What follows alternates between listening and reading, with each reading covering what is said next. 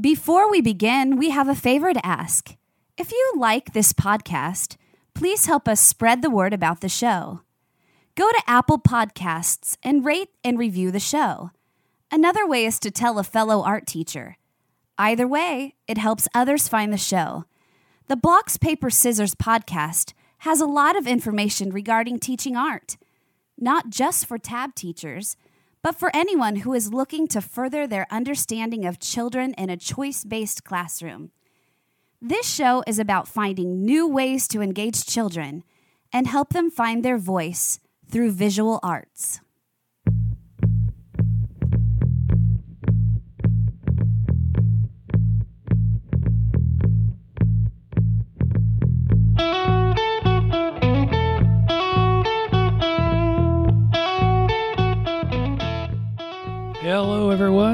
Welcome to the Blocks, Paper, Scissors podcast. My name is Clark Fralick, And I'm Clyde Gaw.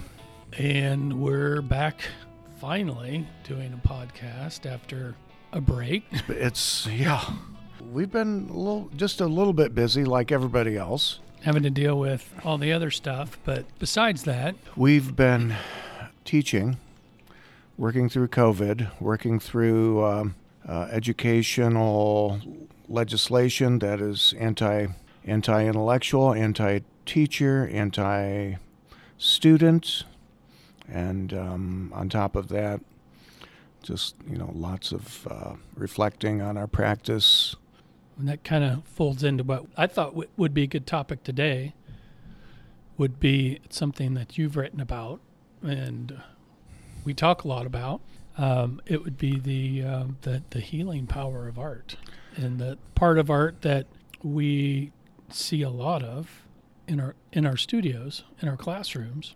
We are uh, practitioners of emergent cr- creativity, emergent curricula, and um, emergent learning experience. And from those kinds of uh, learning situations, from our observation, we witness, we are firsthand witnesses to the healing power of authentic art education. Right. Just on the surface level, when we implement a classroom based around teaching for artistic behavior, one of the first things uh, we notice and people talk about is they think it's going to be chaotic uh, because of the the belief that there is lack of structure, and yet when you give children the power to control what they're doing and how they're doing it, they're engaging both their mind and their and their physical hands. A lot of the the behavior issues at the surface level disappear. Um, but I think the healing power that art has goes beyond just that level, that shallow level of, you know, that behavior, that visible thing that we see in our classrooms. any kind of authentic art experience has a ther- has a therapeutic value to it, and if it's if the value is just in maintaining uh, a regulated emotional realm uh, for people who are not affected by various mental conditions, psychological conditions, uh, but also for children and any individual who's affected by a trauma or a uh, anxiety. There is immense benefit to uh, authentic creative experience. And you mentioned trauma. We've been dealing with trauma for the last two years. Yeah, absolutely. And I've noticed it more this year than last year, in that as we come out of the shadows of COVID, how children, at least in my experience in the K4 age level, how the trauma has affected them in their developmental realm as far as socially, spatially, Yep. their lack of attention, their lack of the ability to recall information. What about empathic? Uh, do, you, do you think, from an empathic standpoint, do you think it's affected them? Well, empathy, yeah. there's just a whole range of characteristics Yeah. of um, Indica- indicators. indicators, yeah, that um, we're seeing. You- We observe them. Yeah, we s- observe them every day. We observe them every day, and you know it's it's interesting. I mean, there's a lot of folks who are interested in the healing power of art and and how schools can provide place for that to happen. But I think the the beauty of the tab classroom, the tab studio, is that there's many different ways to meet the diverse classroom group's needs because you have a, a room set up that's designed to meet heterogeneous needs of a classroom group.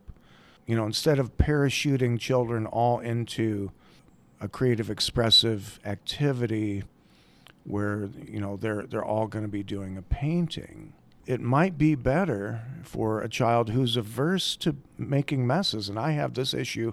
I have a child in my classroom. He doesn't want to paint. He doesn't like paint. And uh, so uh, it's the tab classroom can easily accommodate that type of a situation because we're the room is already set up for diverse learning opportunities with diverse materials and diverse conceptual provisions to provide for all kinds of art learning. And going back to what Diane Jaquith would say, that art is a big subject, and in the TAB classroom, Right. we can do multitude of learning and self-expressive activity all at the same time. Right. I've seen more experimentation this year than in the past where kids want to spend more time, and I'm going to air quote this, playing with materials. And not playing in a bad sense, but getting to learn what the materials and things can do. So they're they spend more time playing with sensory, you know, with the paints. Ah. They love to put their hands in the paints. They love the clay. They love to squeeze the clay. See, Um, I, I have some kids who who won't, they you know they don't want to get messy. They Yeah. don't want to get they don't they want to work with a hard edge material, yeah. uh, a clean material. Yeah, but like you're saying, the the benefit of having a variety of materials Right. available is you can you can meet those needs. Yeah, so they can. I mean, it's my job as a teacher or tab teachers not to create 150 Vincent Van Goghs or Claude Monets or Frida Kahlos, but I'm I'm trying to find an avenue for kids to, you know, they're learning about themselves through the materials that they choose and the, through the things that they do. Um, we want them to enjoy what they do, to have that spark of creativity, that spark of curiosity of figuring out, you know, what can I do with this material? And yet I still have kids who are they want to stay on their sketchbook and that's their their, their single focus is I'm going to do this and they're not going to worry about the other stuff yet. So, you know, you have both sides where I've seen the kids who want who are working in their sketchbook and drawing, they want to stay in there a little harder or more than they would in the past. They, they want to stay with that with that uh, media. yeah, it might be there. That's that's where they're figuring things out, and they don't want to go outside that. That's their comfort zone. Right. And yet, you have other kids who seem to be lost, who find enjoyment in working with different materials, but will spend more time working with different materials as in the past. So I, I have two thoughts thinking about what you just talked about with respect to children who they want to stay with that specific media. And by going deep into that pathway, they're able to explore ideas from the internal realm. And particularly if they're feeling anxiety, anger. Now, we're not psychoanalysts, we're not art therapists. Our, our expertise is in creative learning situation and emergent curricula and art. But we, we can see that children are expressing ideas related to experience that they can't get at in a regular classroom situation. Allowing the provision to go deep into a media allows the child empowerment control and that experimental opportunity to explore ideas that they really can't explore in any other place in the school. So there's so there's that benefit of the tab classroom. The other thing I wanted to, talk about was you had mentioned the tab classroom as the special place where kids uh, they're doing diverse activities in there. And this gets back to our friend Nona Orbach in her book, which each of us have her book, The Good Enough Studio. Um, Nona talks about Alfred Adler, the social aspect of being in the space of the of the studio, the atelier, the French word for studio, the French word for workshop, being in there with a group of peers sharing language, sharing not just not just spoken and oral language, but visual language, and seeing what other folks are doing. It's like the group dynamic, belonging to the group, being able to share with the group, to share with peers. That, in and of itself, that social dynamic, the phenomenological experience of being able to be with one's peers in a highly creative situation, that is that's therapeutic and it, it helps one it helps you feel satisfied Yeah, it, it releases or it lowers the cortisol in the brain. Yep. So when when a kid comes in and you can tell they're anxious and they sit down and they start working, you can see them kind of they get into their groove and and when time's up, they're like, "Oh no, we don't want to end." And I can I totally get that. This is their happy place. They're comfortable here. You know, and they're calming down. I have several students who throughout the year their schedule is thrown off. Um, you know, yesterday I had a student who, because of our snow days last week, didn't get to do art last Uh-oh. week. oh that's not good And then they so they rescheduled an event for this week, and it was going to interfere with his art time. And he was really upset that he wasn't going to do art.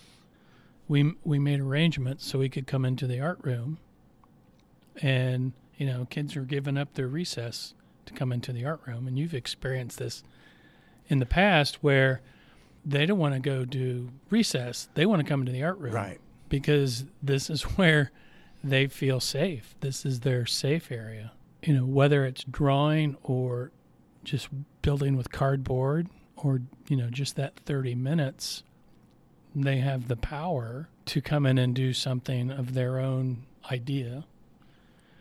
That's very powerful in restoring what they had lost by their schedules being thrown off. absolutely you think about the the way that bad feelings can be processed through artistic expression self-expression and so you get you work those bad feelings out uh, through the creative process through the artistic process. But because we we see so many different children with so many personality types and preferences and interests and strengths we're you know we're prepared on lots of different levels because we have a tab a tab studio that we can meet their needs the the diverse needs of the children that we see in our classes When you were talking about that, it just reminded me of this. Uh, something I read in child art therapy. A- Judith Judith Aron Rubin yeah. And she said that um, when you're talking about kids drawing, figuring out their emotions, and she said uh, such explicit dramatizations of children's hostility allow for release of affect and for a temporary discharge of surplus energy. You know, these are the kids who they want to lash out, and yet, you know, they're going to lash out in their artwork, or as Nona said in her um, in her book, how she watches how they make the marks. You know, are they stabbing? Are they punching the clay? oh my How you know that's just as much important as what they're making, but how they're doing it yes informs her. Now she's an art therapist.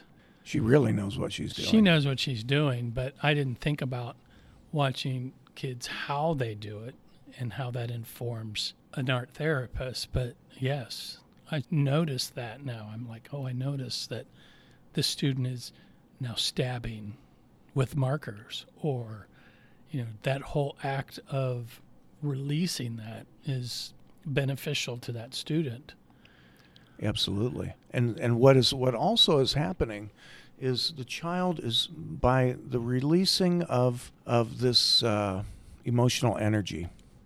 What is happening is they're calming down. The, mind is calming down. Their the emotions are calming down. They're able to reorganize their thoughts. So, and this is Lowen this is Lowenfeld's thoughts you you have disorganized thought where children they come in with disorganized thought. Well, They- are thinking with their they're The- not thinking rationally. The lizard lizard brain or they they're dis they ha- they're suffering from disequilibri- uh, disequilibrium is what Lowenfeld would say. Yeah. And by engaging in art activity, they reclaim their equilibrium, their emotional, psychological equilibrium. Again, we're not therapists, but we see the benefit Right. and we take on children who come to us from all kinds of different circumstances. And, you know, thinking about, we just talked about COVID. We didn't mention yet that nearly 50% of the families in the United States go through divorce. That's a big, big deal in my book because that rips a child's heart apart. And so they're coming to school, their parents may not be having the best of times. And that affects children deeply. Yeah. And so, and then on top of that, there's the anxiety of school and the fact that children are being evaluated based on grades, uh, based on uh, um, How they conform. data, yeah, and how how how well they can answer selected response assessments. And there's the whole business of uh, radical behaviorism in the school, consequences for not you know turning homework in on time, uh, consequences for for missed questions, missed answers. There's a lot of stress placed on children in contemporary institutional school settings, K 12 school settings.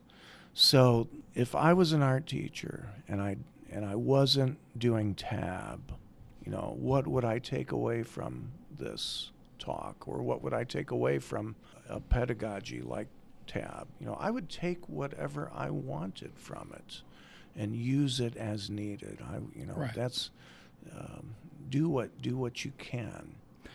Tab is not that special. I mean, when I started doing tab or learning about tab so many years ago, uh, I thought it was just, you know, this really great idea. But it was really, if I was to, if I was a student and I had my own studio, and I could just go in and depending on how I felt, maybe I wanted to paint today, and I, I could work out my feelings or whatever it is because that's what artists do. They go into the studio, they find some materials, they make some art, and then they clean it up and they put it away. And that that's all tab is. It's I mean, there's nothing fancy about it. It's it's really honest teaching. You know, and as as a as a teacher in a in a tab room, I do less of the standing in front. I'm sitting down working and talking with kids. I have a student teacher this semester that I'm mentoring, and you know, trying to think about when I was going through it, was all about you know making sure I had all these great lessons. Yeah. and the first thing I told her, I said, you know what, your lessons I'm sure are great. What I want you to do is we're going to learn about kids. Yeah. This year is extra special because you're going to learn a lot about kids. Yeah. And there's going to be days when you're pulling your hair out, and there's going to be days that go really well. It's the roller coaster of teaching, and it's going to take resilience because not only are you new to the profession and you really want to do it, but you're going to see a lot of people leave the profession because they've had it. with so many things that have happened. Yeah. They, their, their loss of control. Um, Yeah. Forces beyond their control affecting their, their classroom practice. Yeah. And um, a lot of teachers are leaving the profession. If we get more of these kinds of uh, legislative initiatives that um, are basically censor censor teachers and uh, narrow curricula, uh, you're going to see even you know a worse situation. Um, you know, you're talking about kids, and um, one of the things uh, that we're faced with is the phenomenon of childhood. You know, childhood is a unique anthropological subject to study, and It it's, it needs to be studied deeper. Um, I some, some of my favorite experts in childhood, um, like David Elkind, Peter Gray. uh, Peter Gray, Lowenfeld, of course. Yeah. Uh, I mean, you could go back to Froebel. You could do. yeah, Froebel. There's there's lots thinking about um, the process of childhood. It's um, has such a great effect on the development of the adult. And so my thing uh, now, my approach is almost like the Hippocratic oath to do no harm. Thinking about my own childhood, which was, you know, my wife, kids around with me. She's, oh, stop crying. stop. wa-" Well, no, we we romanticize about what it was like growing up. We had a lot more freedoms to do things when we were growing up than they do now. Absolutely. And you know, the freedom to to leave at eight o'clock in the morning on your bike Yeah. and not return until five in the afternoon for supper. And were we up to mischief? Probably. Were we doing things we probably shouldn't do? Definitely. But we didn't have the adult standing over our shoulders watching us 24 7. we were engaged in a lot of discovery learning on Yeah. our own. It was it was play. It was play and fr- and uh, free range. Yeah. We were free range. But you So- you you read about the hunter gatherers. They're the children in hunter gatherer societies. They played, but what they ended up playing were things like hunting games. Yeah, You know, and so they were learning survival skills. it was in context. Yeah, through play. And so, yeah, you think about the school curricula, everything's fragmented. Uh, a lot of the learning is fragmented. I know good teachers are able to take curricula and make it meaningful for children. But because of testing, sometimes that's really difficult. Right. Now, now I'm going to stay in my lane and, and, and not speak about s- things that are outside my expertise, but but I know good teachers make learning meaningful and make personal connections with learning. But I think with testing and the bureaucratization of schools today and curricula, you got to you know do these things and check this box in Yeah. the state standards and check this box off. And for a lot of children, there is no personal relevance to their to their learning, and so they become disengaged. Here, here's a perfect example. I was talking to a third grade teacher yesterday, and we push into their classrooms to help them with their STEM. The STEM stuff is is geared around science and creating and those type of things. But I asked her if if she was ready to work, you know, do the next unit, and she goes, "Yeah, we got to get going on that because, you know, we might have to push some of that out because in 2 weeks iRead's coming up. So they're going to Yeah. have to remove the science curriculum, You know, the creating part to do reading to make sure that all third graders can read by the end, of, you know, they have to pass this wonderful test. yeah, And then three weeks after that is iLearn. And so, high stakes. yeah, anytime that we have a snow day or an e learning day, that's going to remove stuff that the kids really need in order to fill a requirement that all kids take this test. Yeah. it's I feel for my colleagues who who have to uh, administer standardized Yeah. tests and whose curriculum uh, is um, affected by the by those tests. but we, on the other hand, we are the buffers. We get to uh, operate in a dynamic learning Yeah. setting, learning environment. Our jobs are difficult, they're complex, but I I love my job and I'm inspired by many teachers before me. And one of the teachers who really inspires me who's related to this our topic is Friedl Dicker Brandeis, who uh, lived in uh, Germany and uh, Czechoslovakia right before and during World War II. And um, you've heard me speak about her and her situation. She was an artist who was went to the Bauhaus School in the uh, mid 30s and um, was later working with children in uh, after World War II broke out. She was working with children in Prague in a a Nazi created what they, what we would call a ghetto called Theresienstadt. You know, the, you had all of these Jewish folks were herded into this ghetto, and uh, Dicker Brandeis was conducting art class uh, with the children, and she was because of her Bauhaus training, which was very progressive. She she knew that for children to be able to tell their story through their art would be beneficial to them and help them survive this hor- horrible catastrophic situation, this horror that they were in. And many did, most of them did not survive. Dicker Brandeis's story is so compelling, tragic, uh, but but she is like a hero to me. And from her work, one of her colleagues who escaped Europe, Edith Kramer, then later uh, working with Dicker Brandeis, uh, helped formulate contemporary art therapy.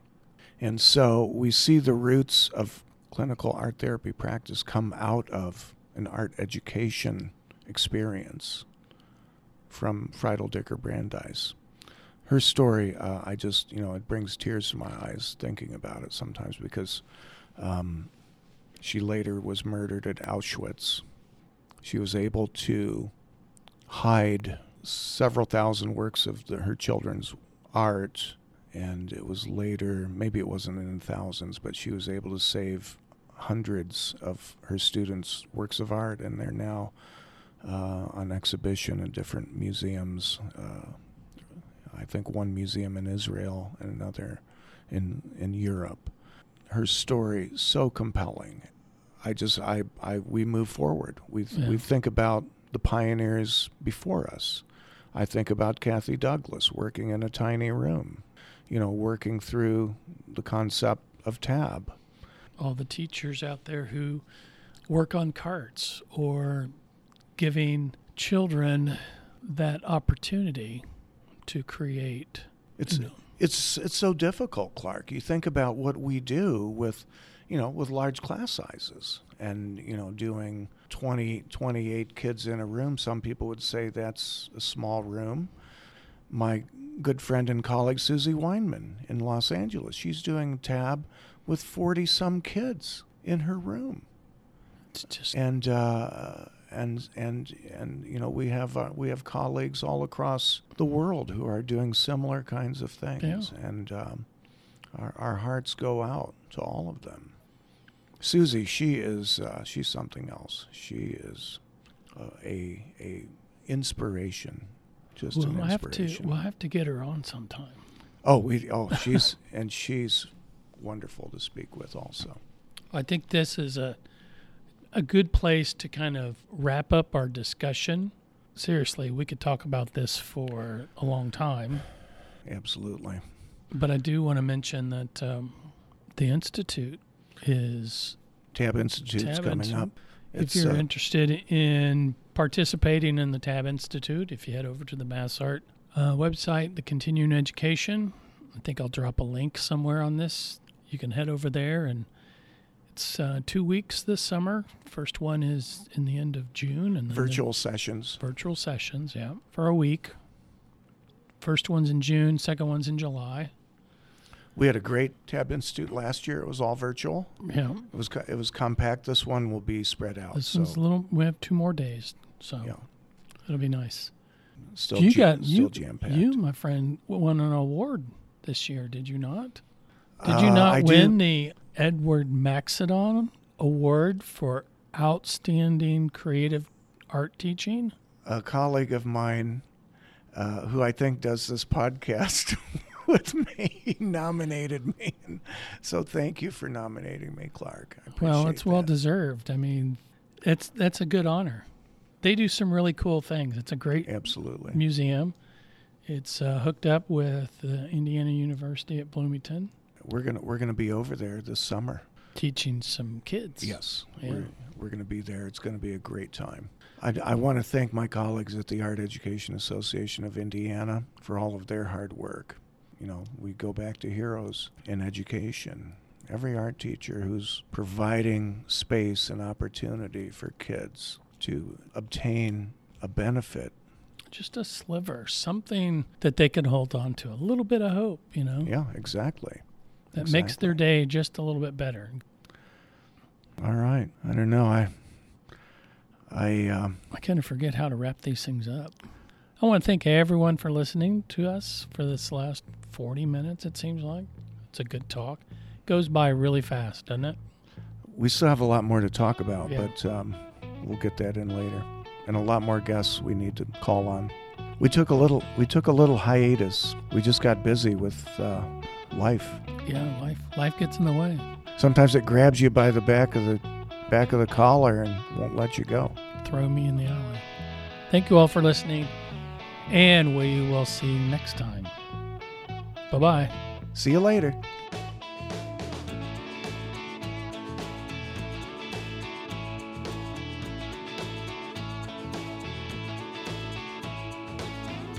For listening to this episode of the Blocks Paper Scissors podcast. The Blocks Paper Scissors podcast is available from Podbean and iTunes.